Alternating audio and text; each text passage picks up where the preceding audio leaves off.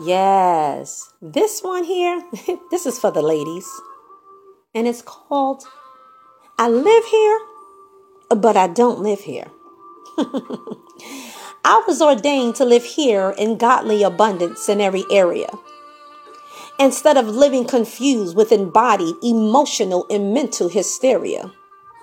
Ordained from the beginning to live and function healthy within my frame spiritually, physically, as well as mentally, without going insane.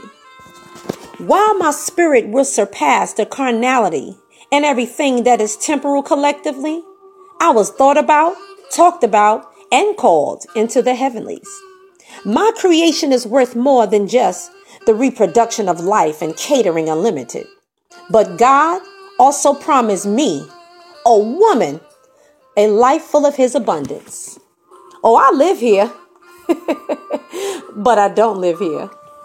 No longer will my dreams, visions, and destiny remain unleavened because I was destined to live in God's kingdom on earth as it is ha, in heaven. I live here, but I don't live here.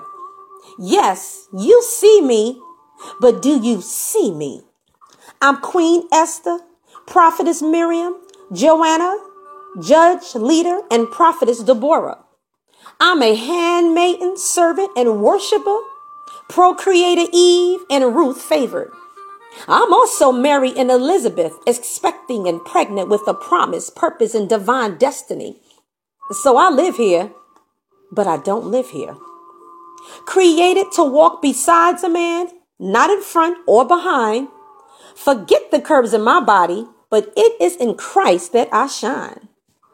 In him I live and move and have my being too. I'm not a chicken head hen, chick on the side, nor a fling or somebody's fool. Hmm. and if you can't envision me in Christ, I'm the original bling bling. Jesus said, Let the poor say I am rich and the weak say I am strong. I'm now prophesying to you, sister. When you say what Jesus said, you can have what you say. Check it out. In the book.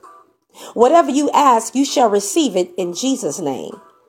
That's what he said. Now you go take a look. We are what we speak or what we say, just as we are what we eat. So remember, living in godly abundance is the way.